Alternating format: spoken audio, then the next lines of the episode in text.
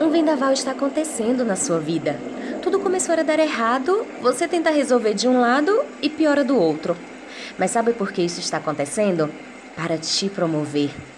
O apóstolo Paulo, em sua carta aos Romanos cinco, três e quatro, disse assim: a tribulação produz paciência, a paciência produz a experiência, e a experiência produz a esperança. É exatamente isso que Jesus quer, permitindo todos esses transtornos na sua vida.